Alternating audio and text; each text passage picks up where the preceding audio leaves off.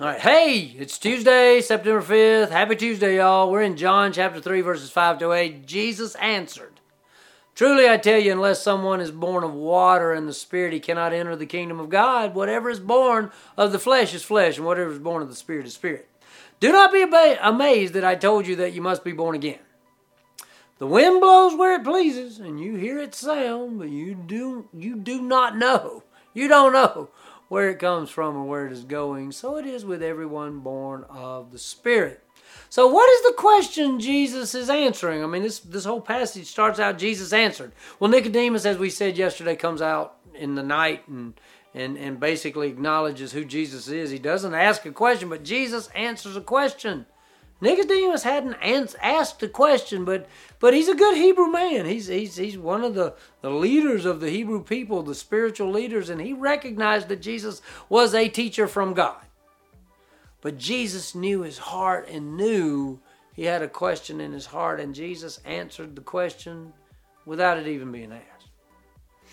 So here's the question Nicodemus wanted to know who is in as far as the kingdom goes. Who's in, who's out?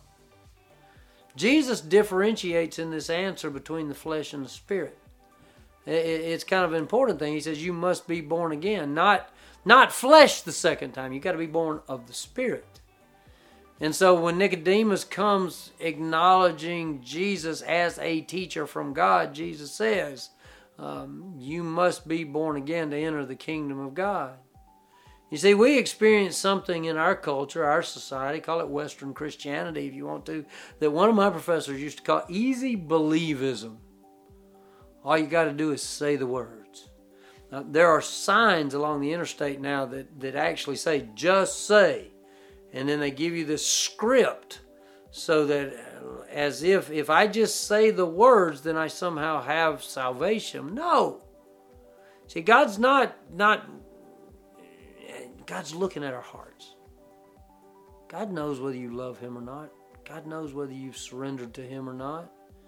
John 3 5 through 8, it says this Jesus answered, Truly I tell you, unless someone is born of water and the Spirit, he cannot enter the kingdom of God. And whatever is born of the flesh is flesh. Whatever is born of the Spirit is spirit. Do not be amazed that I told you that you must be born again.